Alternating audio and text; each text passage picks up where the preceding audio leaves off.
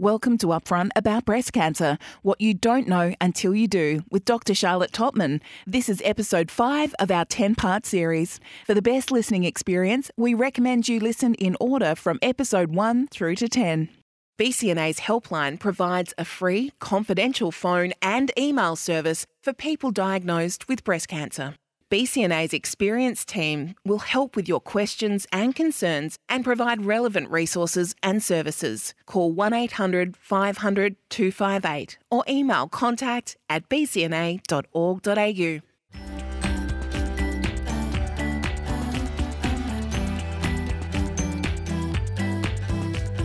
Welcome to Upfront About Breast Cancer What You Don't Know Until You Do with Dr. Charlotte Tottman, brought to you by the Breast Cancer Network Australia.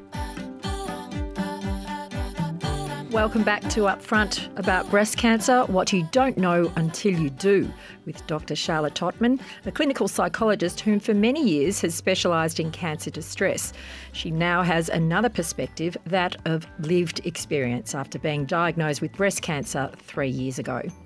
In this episode, Charlotte's going to explain how a cancer experience can change a person's perspective, values, priorities, and basically how they live their life. Reassessment happens to almost everyone, including her. Charlotte calls it the snow globe effect. Just a reminder that this episode of Upfront about breast cancer is unscripted. The topics discussed don't replace medical advice or represent the full spectrum of experience or clinical options. So please exercise self care when listening to this podcast, as the content may be triggering or upsetting for some. Dr. Charlotte, welcome. The snow globe. I have this vision of giving it a good shake. And what happens? Hi, Kelly. Just to be clear, for those people who might be thinking, I'm not quite entirely sure what a snow globe is, it's one of those little things you quite often see, like in a tourist um, shop, where it's a transparent sphere. Um, so it's a circle filled with water, and it's often got a little landscapey thing in it, um, and a bunch of things that are meant to be snowflakes. So the analogy that I use for someone's um, experience following a cancer diagnosis is that if you think about the snow globe is your life, and then cancer shakes up your life. And all those little snowflakes are your values and priorities. And when they settle after diagnosis, none of them settle exactly where they were before. And so some things that used to matter don't matter anymore, and some things that didn't matter sometimes now do. It's a pretty significant effect, and it often isn't one that's given a name, and people can kind of wonder, like, why am I feeling some of this stuff, and is it just specific to me. And a bit like some of the things that we've discussed in the previous episodes, um, this kind of falls into the category of a universal experience. I have yet to meet somebody who hasn't had some sort of a perspective shift. I think it's a fantastic analogy because when you think of, for want of a better word, sometimes tacky tourist mementos that you buy it and you give it a good shake and it's all really pretty and then it just settles and it sits there on the shelf doing pretty much nothing until someone shakes it up. And that's really what happens when you get a major life event, or in yep. your case, um, a breast cancer diagnosis. So, can you talk us through how your snow globe was given a shake and, and what happened to your snowflakes? Yeah, mine definitely got a shake. And, and the thing that I've, I guess, um, observed as a therapist is that the effect is different on, on everybody, like cancer and like cancer treatment and response to cancer treatment. It's a very individual experience, and there's no rule with this stuff. Sometimes it's a perspective shift that happens almost immediately. I've had some clients sort of say, as they were sitting in the in the room with their surgeon, that their you know their whole perspective on life changed. And I've had other people talk about it as something that's happened, you know, one, two, three years down the track. So um, it is very variable. For me, I think probably I started to really do the review and reflection, which is kind of the process that happens. You start to kind of look back at the decisions, the choices, the commitments, the obligations that you've made to that point in your life. And because for a lot of people, not everybody certainly, but for a lot of people, cancer comes at a point in your life where you have got a whole lot of stuff established. You know, you might have a family, you might have a home, you might have a career. You've made a whole bunch of decisions that were all mostly made with good intent and, and thought, but the cancer diagnosis kind of point gives you this opportunity to kind of look at all of those decisions and where you find yourself and and sort of wonder would I have done it differently if I knew what was coming and if I've got another chance because it can feel a little bit like a second go at life like almost like a reset button or a do over if I'm not entirely happy with where I'm at or some of those decisions do I want to do it a bit differently now it, it's not about making massive life changes. I mean, that certainly does happen. It's more subtle than that. It's more about a perspective change and about recognizing what I said before about how some things just become much more important and some things just kind of aren't important any, anymore. So we let go of a bunch of stuff, but also sometimes we do pay a lot more attention to some other stuff. We often hear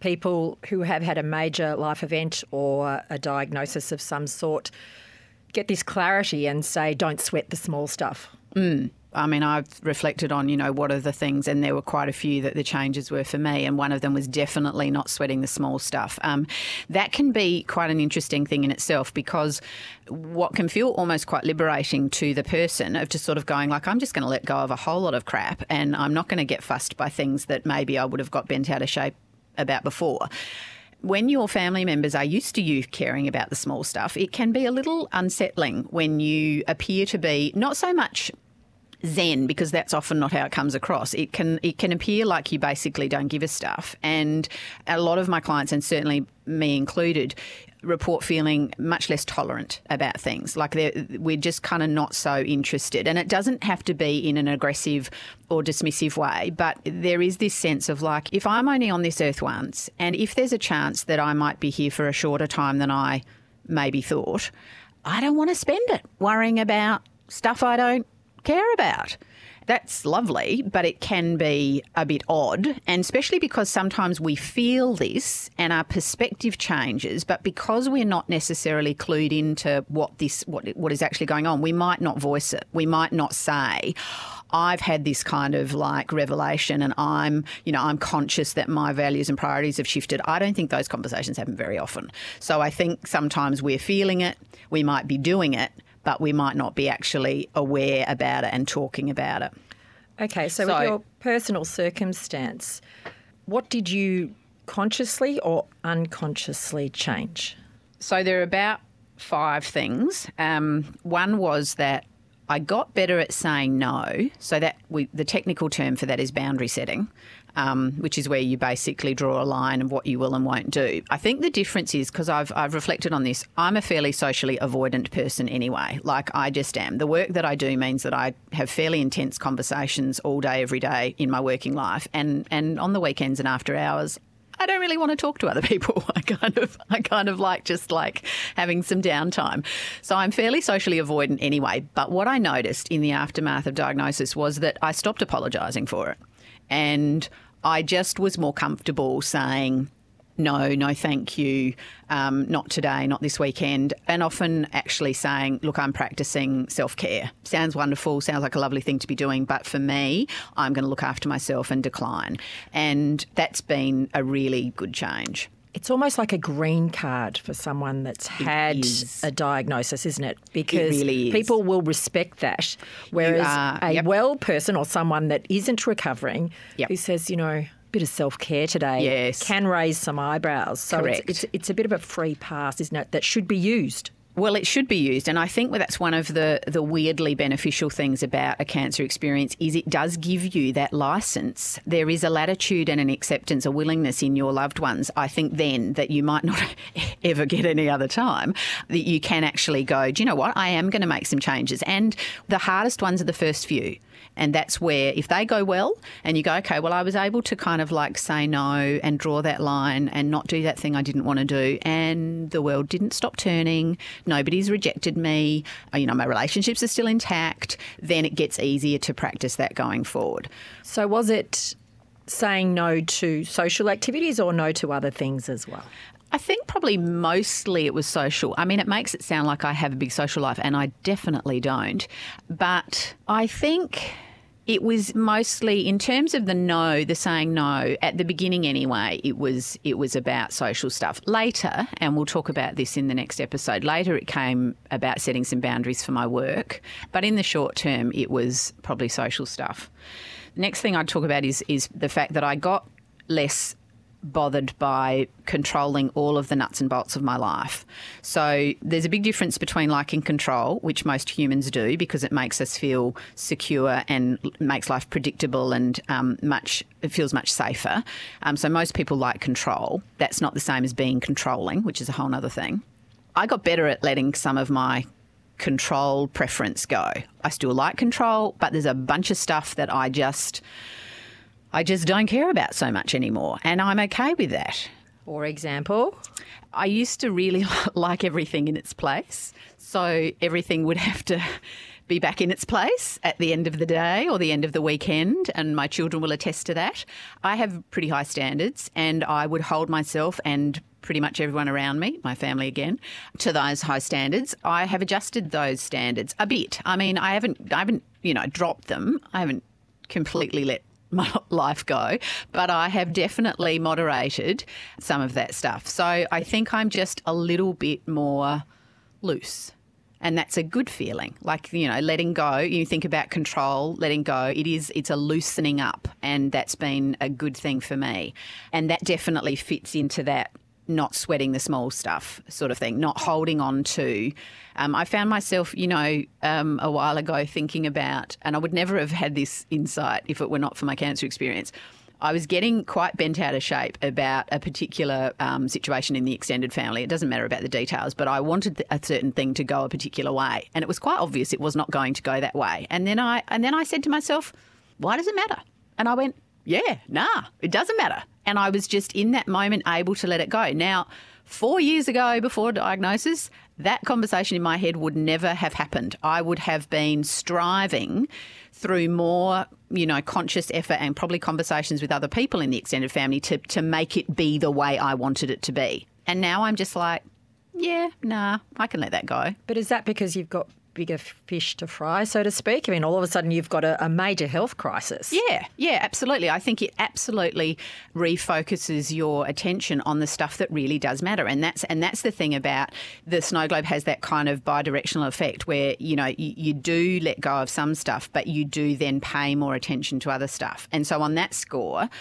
I now pay a lot more attention to what I call the fundamentals. So things like sleep, exercise, and nutrition. Now, that might sound a bit strange. As a clinical psychologist, you'd think, oh, that was probably part of my focus anyway. Uh, no, not really. It wasn't really. I took that stuff for granted. And I think probably that's not an uncommon experience. Now I make time for those things. I am conscious. Now, I am no saint, and I certainly, you know, don't manage to always maintain my, you know, ideal behaviours, but I'm very much more aware of it and committed to it. And I do things like I say to my husband, I need to spend 15 minutes on the treadmill after work. So we need to make space in our evening for that. Um, whereas beforehand, I just would have kind of made a promise that I'd do it and to myself and then not, you know, that sort of stuff. So I really have changed the, the investment and the commitment to those things. I would suggest that a, a knock to your mortality would be a very good reason to do that. And that's the thing that the snow globe does do is that it reflects the fear that comes with confronting your mortality. The thing about a cancer diagnosis is and for those listening, I apologise for repeating myself from an earlier episode, but it takes a nebulous idea that something sort of bad could happen to us at any point in life and it turns it into a concrete reality. And so suddenly I am that person who this potentially life threatening thing has happened to.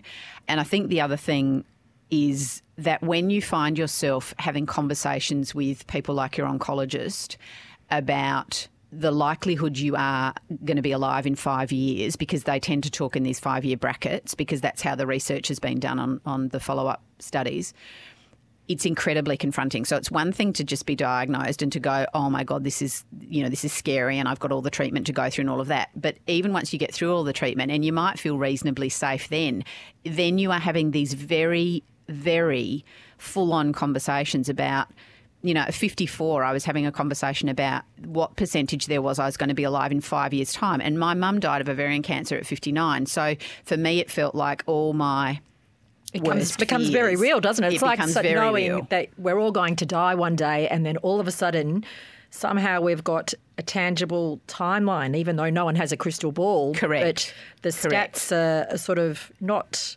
They're there.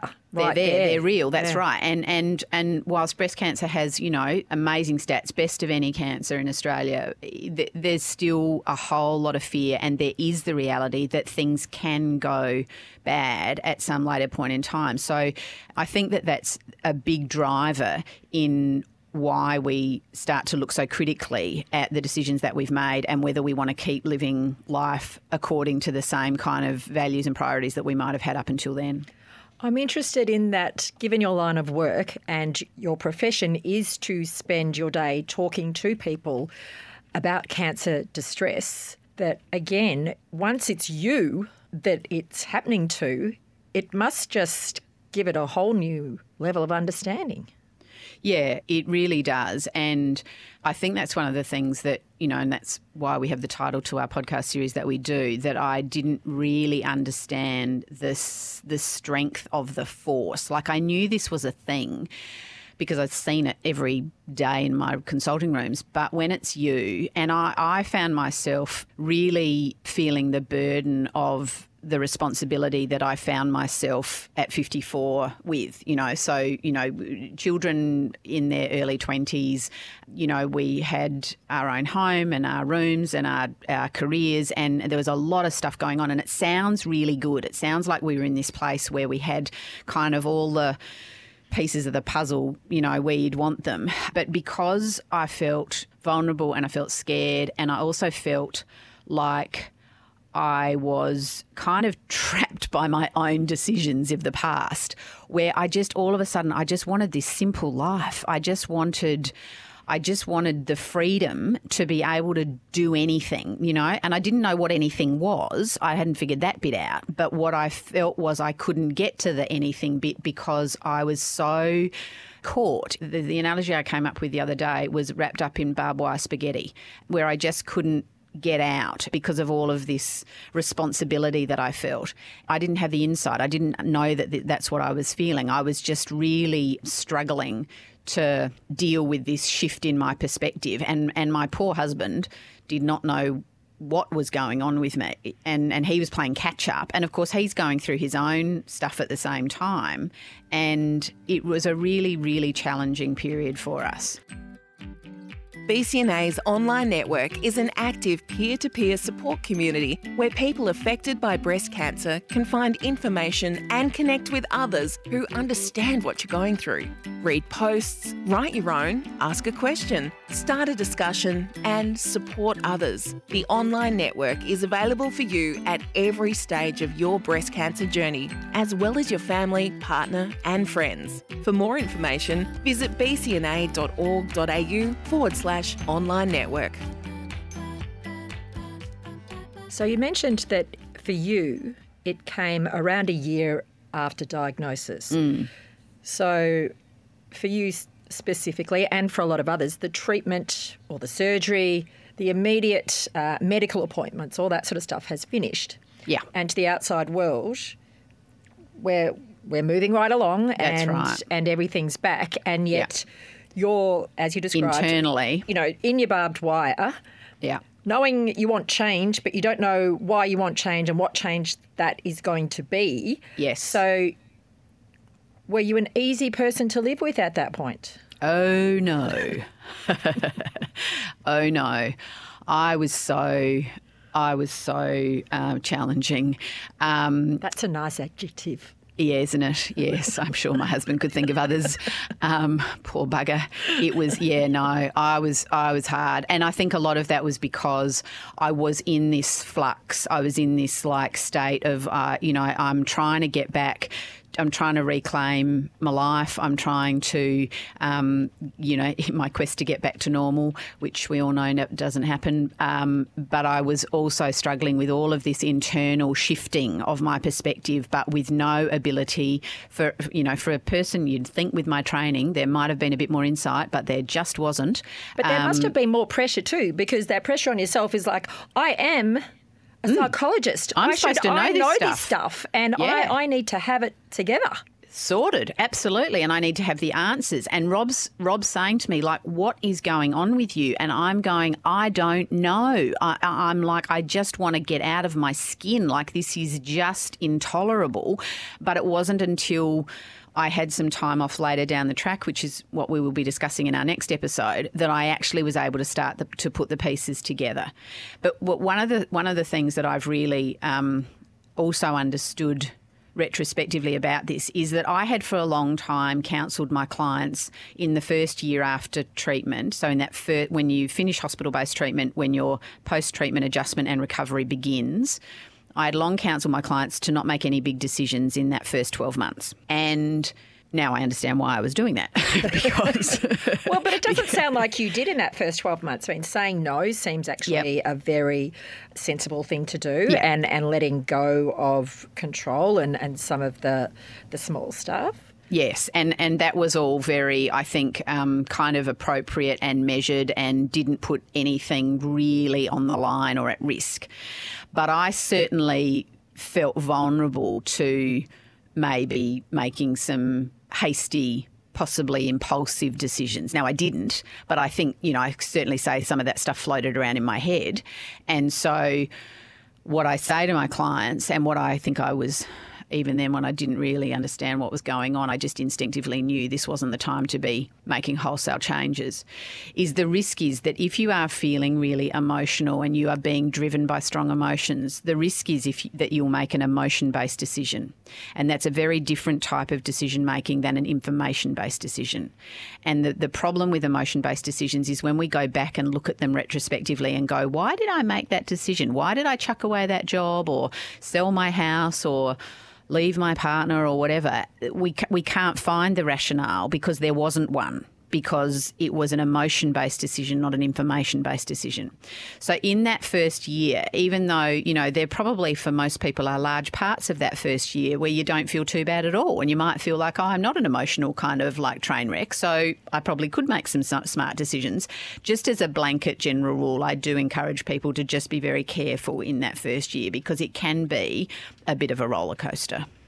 And not just for the person diagnosed or recovering, there's usually a whole network connected with that person you know, Yeah. partners, children, friends. And all of a sudden, you get clarity with your life as a consequence of a diagnosis. Um, and then everybody else is left playing catch up. Yeah, when I first came up with the analogy of the snow globe effect, um, initially I thought it was just all positive, like it was this like you know cool time where you could like have a reset and you could have a do over and you could like you know. Um, identify all the things that you really that really matter to you, and you could have this clarity and this increased motivation to be able to live consistent with, consistently with that those new um, values and priorities. And that sounded cool.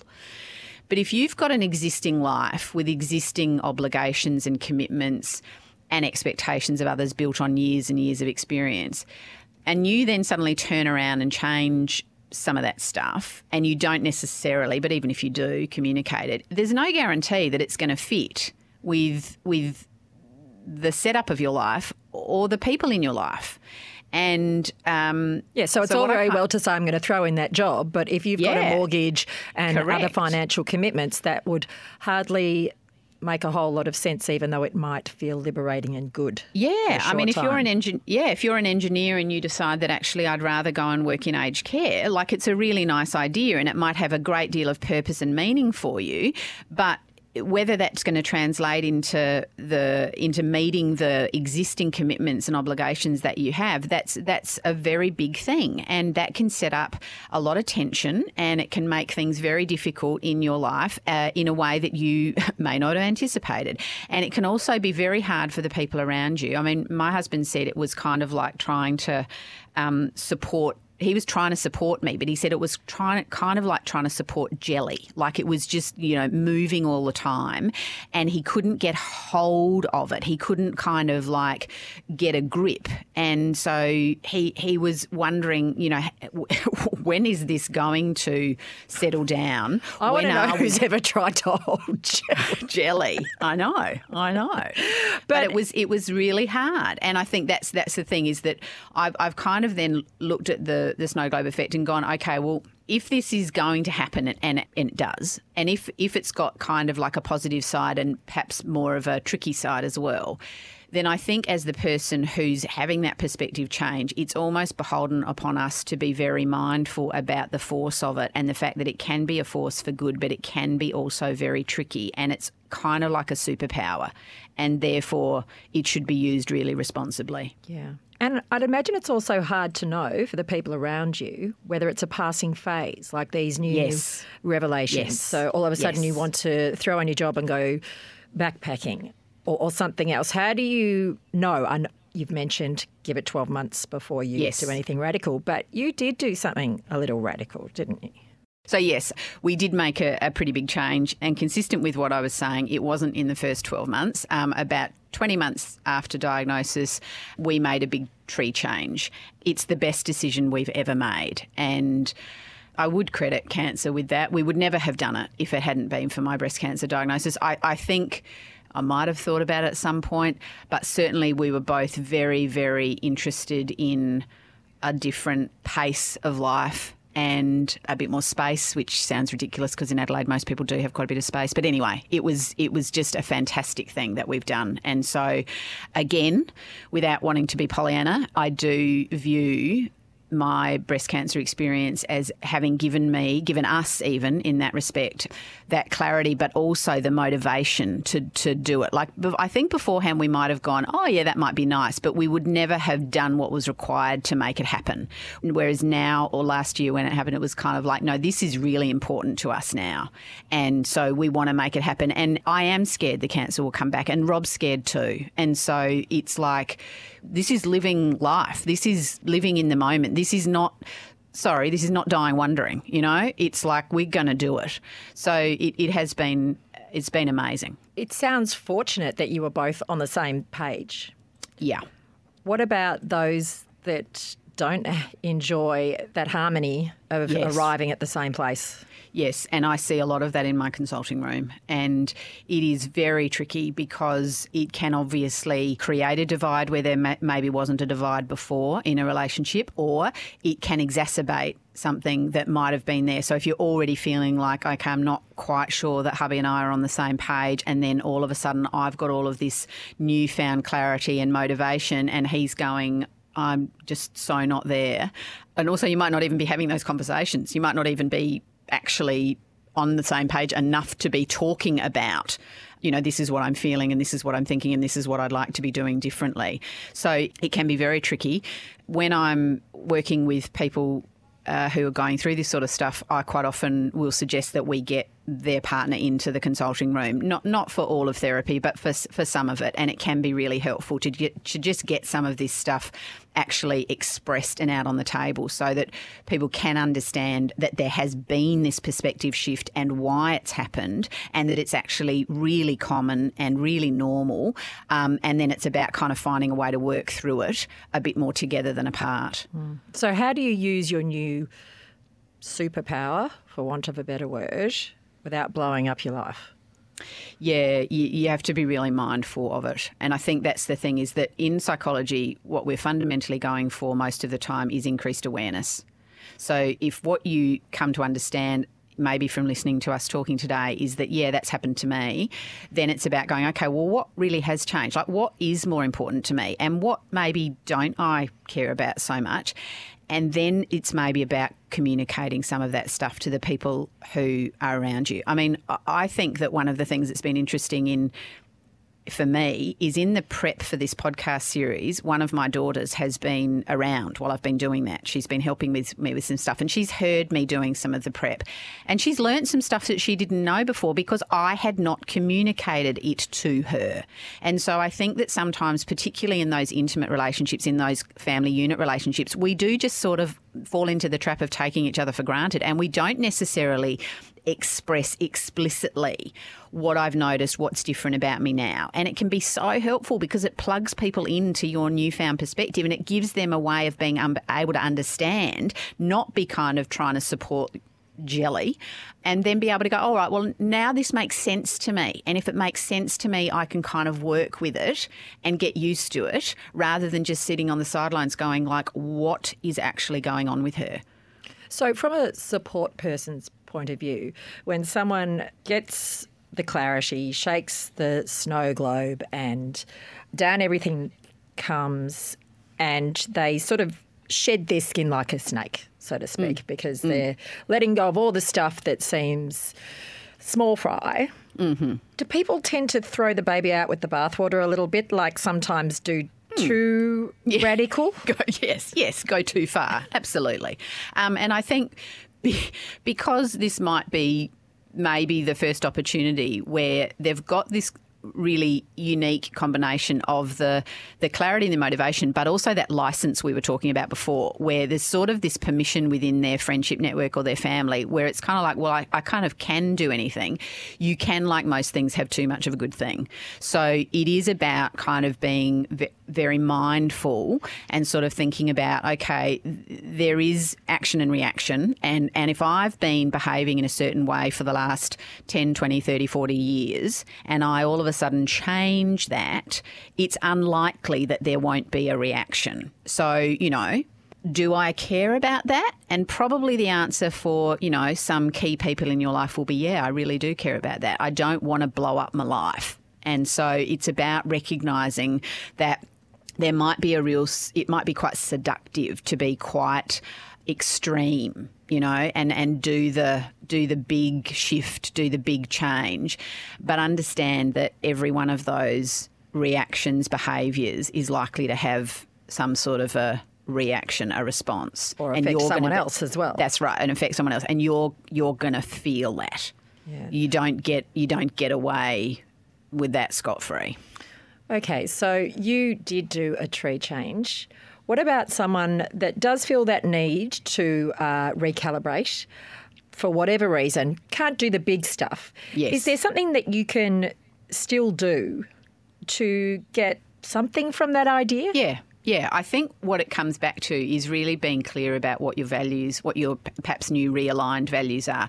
So it might sound a bit thin, and I'm very mindful of that. But if you've if you've decided that I, for example, might want a bit more space in my life, I, I might want a bit more fresh air. I might I might want a bit more contact with nature, the earth, animals, um, the environment.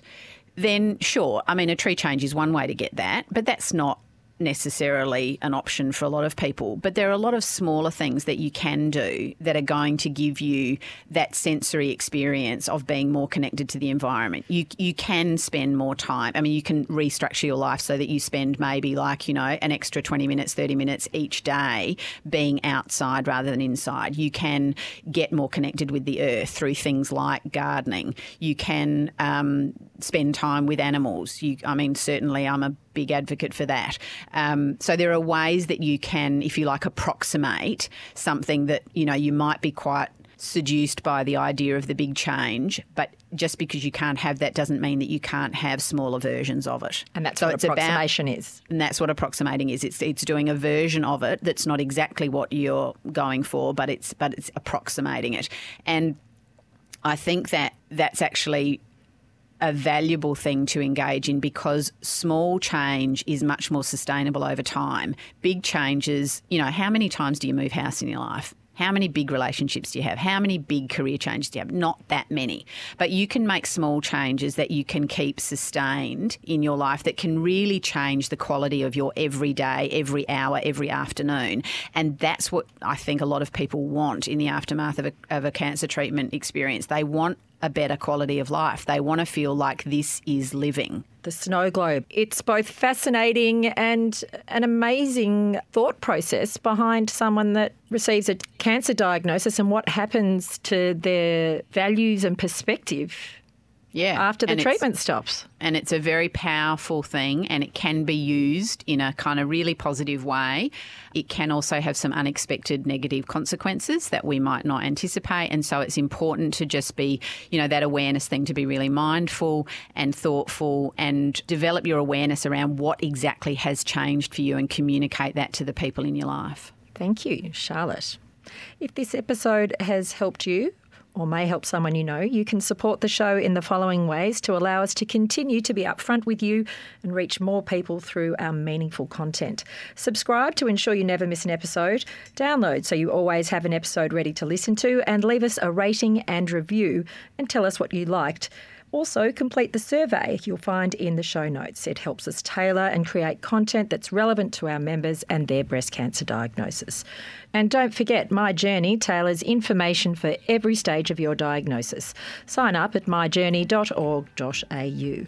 And if you'd like to connect with others for support, join BCNA's online network. It's available 24 hours, seven days a week. All the details are on BCNA's website. Coming up next time, let's talk about the meltdown. Was it an epiphany? Oh my God. Or was it, No, I just no, can't no. move? Yeah, it was. I was just like, I'm broken. Like, I am done. I was in this stage of adjustment called resistance. So I was very resistant to the fact that there had been this colossal event in my life and that everything was different.